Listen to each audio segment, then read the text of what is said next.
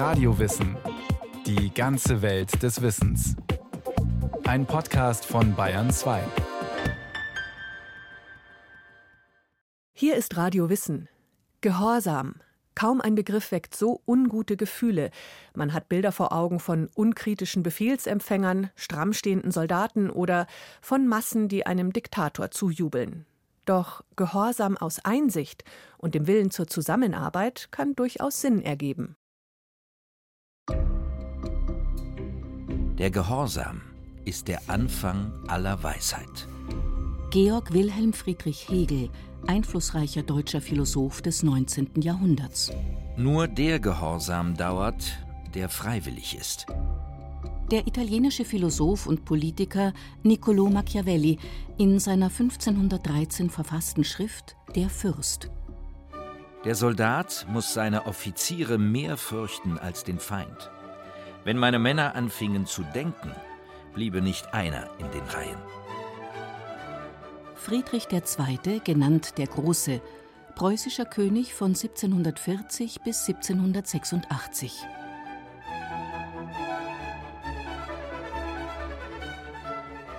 Unter Gehorsam versteht man im allgemeinen Sprachgebrauch das Befolgen von Regeln, Befehlen, aber auch Empfehlungen. Nahezu jeden Tag gehorchen wir, einmal mehr und einmal weniger einverstanden mit dem, dem wir folgen sollen. Die rote Ampel, das Parkverbot vor Einfahrten, die rauchfreien Zonen in Gaststätten und Restaurants, all das enthält Botschaften, die gar nicht erst ausgesprochen werden müssen. Die zehn Gebote sind dabei ebenso Richtschnur wie das Strafgesetzbuch oder die Hausordnung in einer Wohnsiedlung. Der deutsche Begriff Gehorsam hat seine Wurzel in dem Wort Gehör, wiederzufinden in der zackigen Redensart Wer nicht hören will, muss fühlen.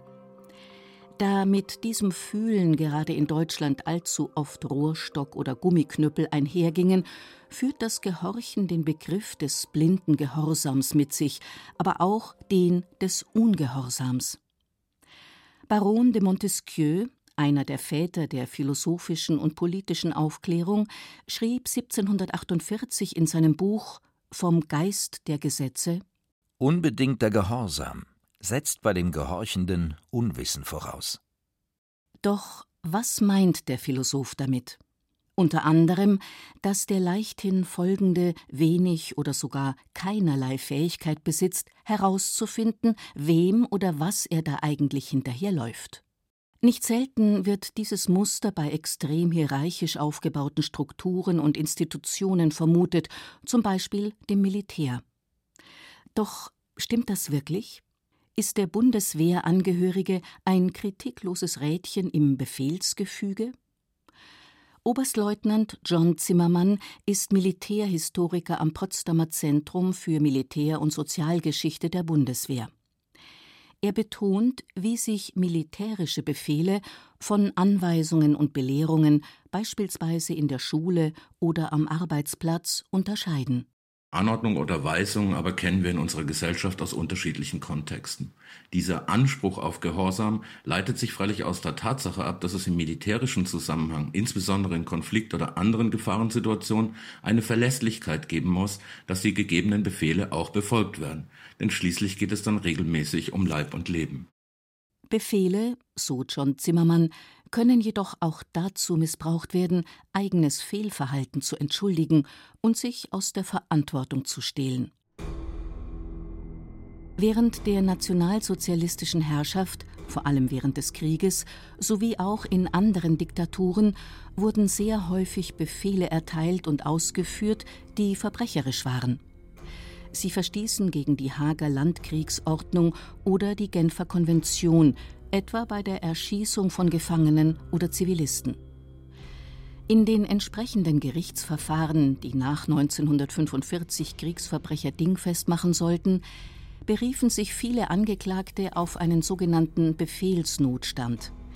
Hätte der einzelne Soldat oder Offizier den Befehl nicht ausgeführt, wäre er selber in Schwierigkeiten gekommen, wenn nicht sogar erschossen worden. Um derartigen Argumentationen den Wind aus den Segeln zu nehmen, heißt es heute im Paragraphen 11 des Soldatengesetzes der Bundesrepublik Deutschland Ein Befehl darf nicht befolgt werden, wenn dadurch eine Straftat begangen würde. Befolgt der Untergebene den Befehl trotzdem, so trifft ihn eine Schuld nur, wenn er erkennt oder wenn es nach den ihm bekannten Umständen offensichtlich ist, dass dadurch eine Straftat begangen wird. Soldatinnen und Soldaten der Bundeswehr sind in erster Linie Staatsbürgerinnen und Staatsbürger. Sie kennen also die Gesetze, Rechte und Pflichten ebenso gut wie alle anderen Mitglieder der Gesellschaft, so John Zimmermann. Der Paragraph 11 Soldatengesetz soll meines Erachtens die Sensibilität des Soldaten oder der Soldatin dafür erhöhen, dass er trotz der militärischen Hierarchie nicht herausgelöst ist aus der Verantwortung für die Rechtmäßigkeit der Befehle, die er oder sie gibt oder befolgt. Die Bundeswehr ist eine Parlamentsarmee und ihre Angehörigen verteidigen die Werteordnung unserer Verfassung und damit also die Regeln, auf die wir uns alle zu leben geeinigt haben. Rechtsunterricht sowie historische und politische Bildung sind Teil der Ausbildung bei der Bundeswehr auf allen Ebenen. Das betrifft sowohl einfache Rekruten wie den Generalstab.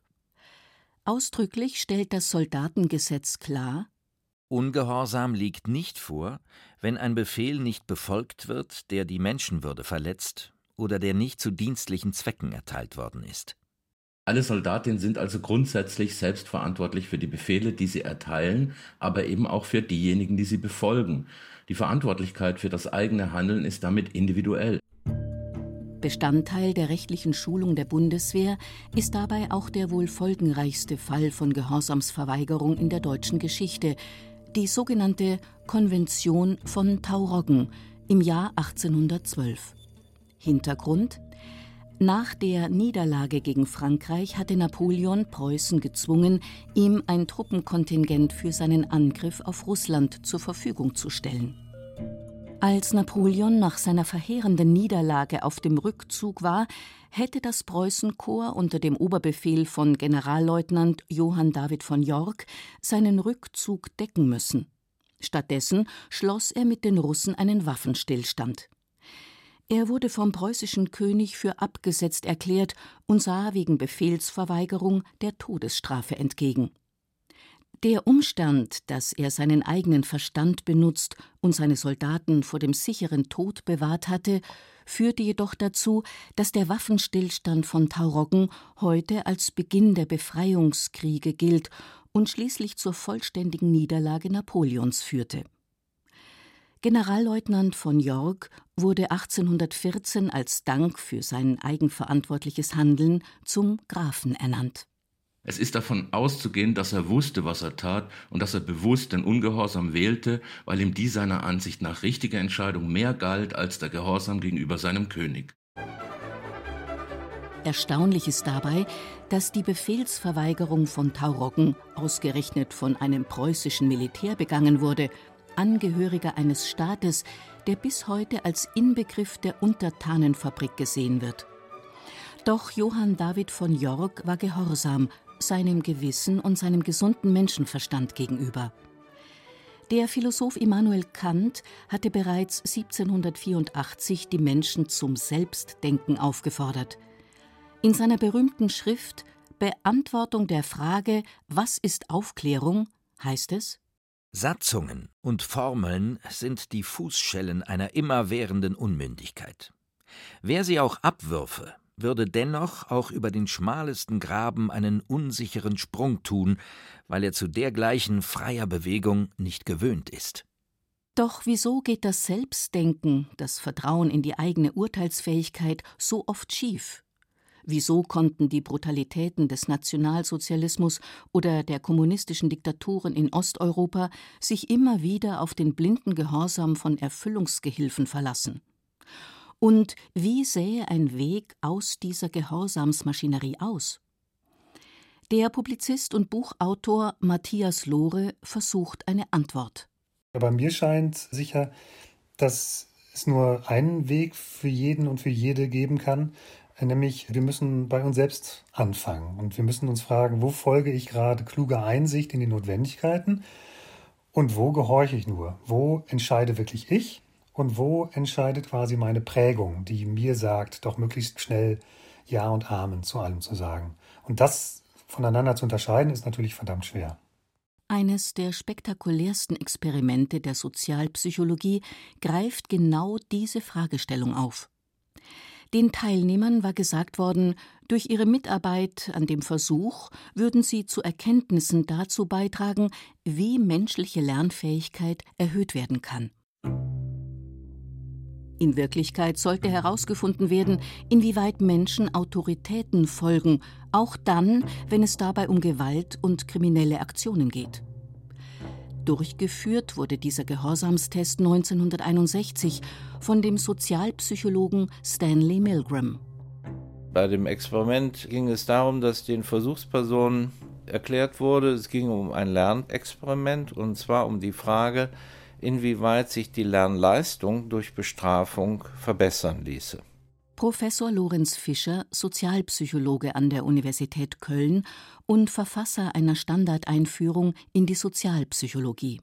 Die Versuchspersonen hatten dann also dem vorgeblichen Schüler Stromstöße zu erteilen, wenn die falsche Lösung lieferten, die Schüler.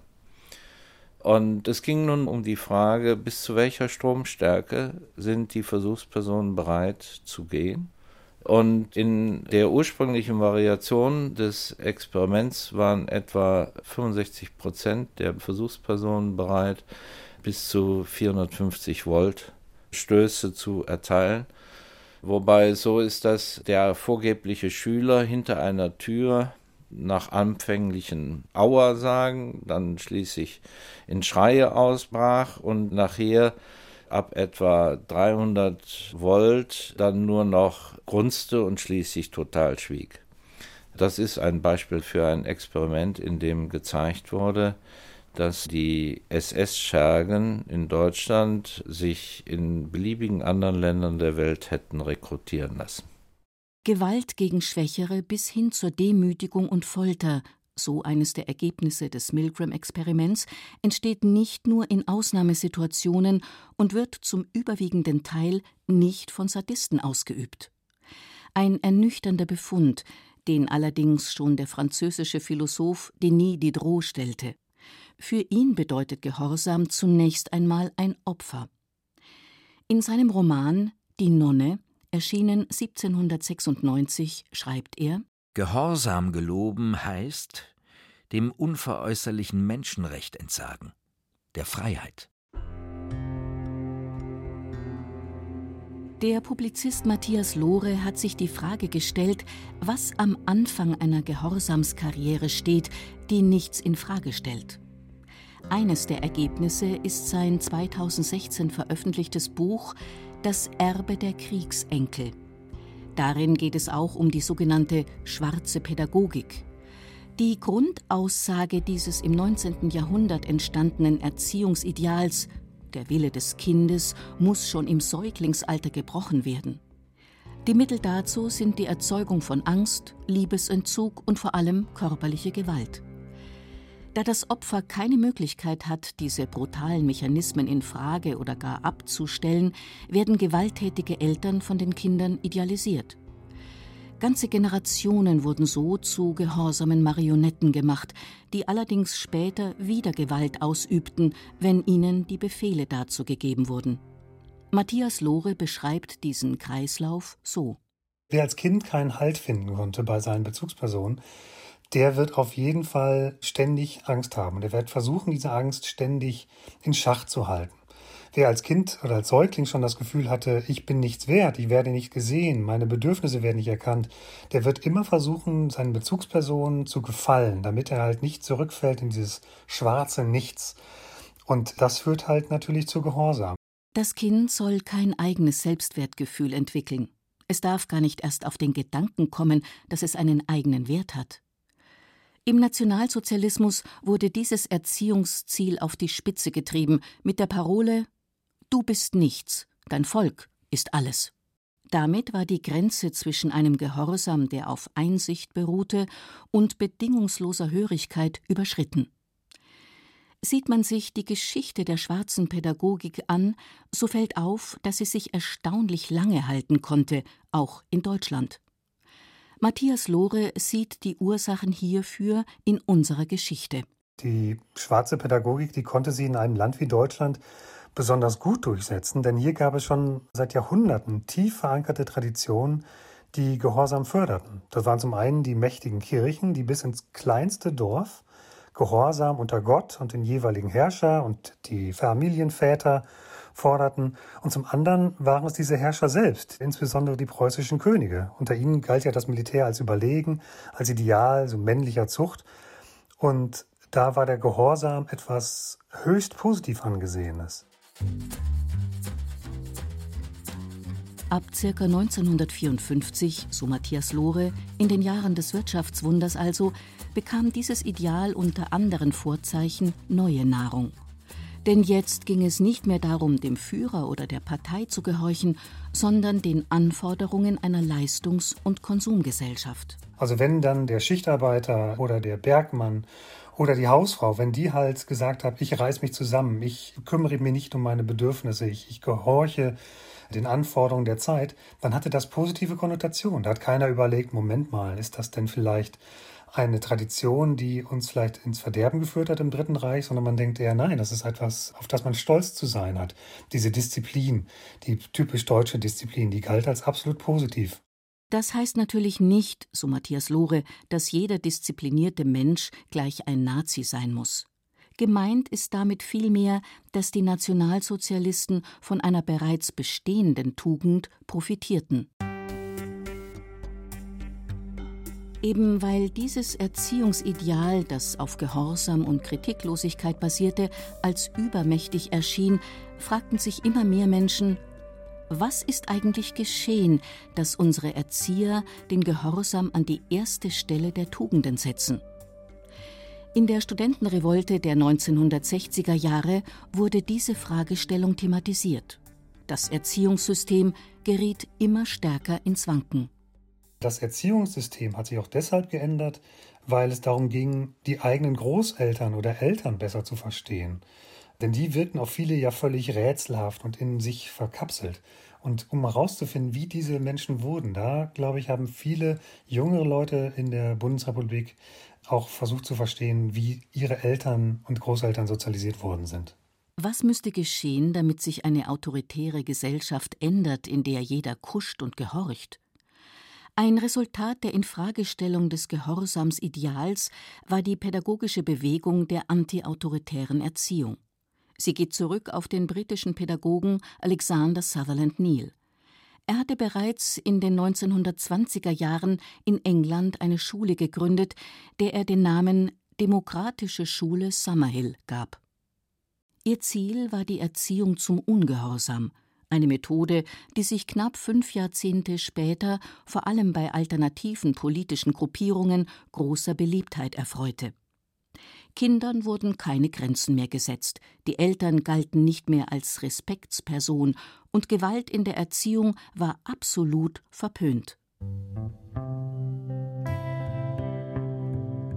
Eine ganz andere Antwort auf den Gehorsamszwang gab in den 1960er Jahren die schwarze Bürgerrechtsbewegung in den USA, so der Philosoph Dieter Thome, Autor des Buches Warum Demokratien Helden brauchen. Nach seiner Auffassung sind es gerade scheinbar wehrlose Menschen, die dann am ungehorsamsten sind, wenn sie von ihrem Alltag die Nase voll haben. Und wenn sie bestimmte Gehorsamsrituale nicht mehr mitmachen, die als selbstverständlich betrachtet werden. Das bedeutendste Beispiel ist wahrscheinlich Rosa Parks, die mit die Bürgerrechtsbewegung in den USA angezettelt hat in Montgomery, Alabama damals. Und wie hat sie das angezettelt? Indem sie nicht aufstand, als in einem Bus sie Platz machen sollte für einen weißen Passagier. Sie ist einfach sitzen geblieben. Auch das ist eine Handlung, eine Befehlsverweigerung. In den USA hat diese Art der Gehorsamsverweigerung eine lange Tradition. Sie geht vor allem zurück auf den Schriftsteller, Philosophen und Pionier der ökologischen Bewegung Henry David Thoreau. In seiner Schrift über die Pflicht zum Ungehorsam gegen den Staat, erschienen im Jahr 1849, prägte er den Begriff Civil Disobedience, zu Deutsch ziviler Ungehorsam. Darin heißt es Wenn tausend Menschen dieses Jahr ihre Steuern nicht bezahlten, so wäre das keine gewaltsame und blutige Maßnahme. Was aber wäre, wenn sie bezahlten und damit den Staat in die Lage versetzten, Gewalt anzuwenden und unschuldiges Blut zu vergießen? Wie diese Gehorsamsverweigerung aussehen könnte, zeigte ein berühmter Fall während des Vietnamkrieges. Am 16. März 1968 hatte die US-Armee in dem Dorf My Lai 500 Zivilisten ermordet, darunter zahlreiche Kinder. Die Frauen waren vor ihrer Hinrichtung vergewaltigt worden. Hugh Thompson, Pilot eines Kampfhubschraubers, sah aus der Luft, dass die GIs eine Gruppe von Frauen und Kindern abführten, um sie zu erschießen. Über Funk forderte er den Kommandeur auf, das zu unterbinden. Allein diese Handlung erforderte ein hohes Maß an Ungehorsam, für den der Pilot später von vielen seiner Landsleute als Verbrecher bezichtigt wurde. Doch Thompson setzte noch eins drauf.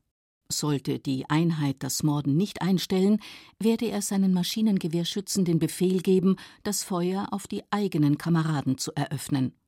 Hugh Thompson rettete so wenigstens einer kleinen Gruppe von Vietnamesen das Leben.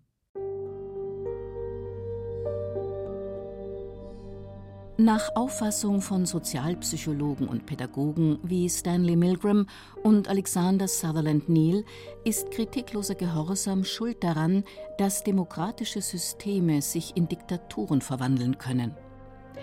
In einer Demokratie, so ihre Auffassung, kann der Ungehorsam zu bestimmten Zeiten die Rolle eines Warnschusses spielen. Fraglich ist dabei nur, wer ihn als solchen hören will. Die demokratische Kultur einer Gesellschaft profitiert auf lange Sicht von den Aktivitäten eines Gehorsamsverweigerers, der die Grundaussagen einer Demokratie ernst nimmt. Die Voraussetzung dazu hat bereits der Philosoph Immanuel Kant in seiner Schrift Beantwortung der Frage Was ist Aufklärung mit einem Satz beschrieben. Habe den Mut, dich deines Verstandes zu bedienen.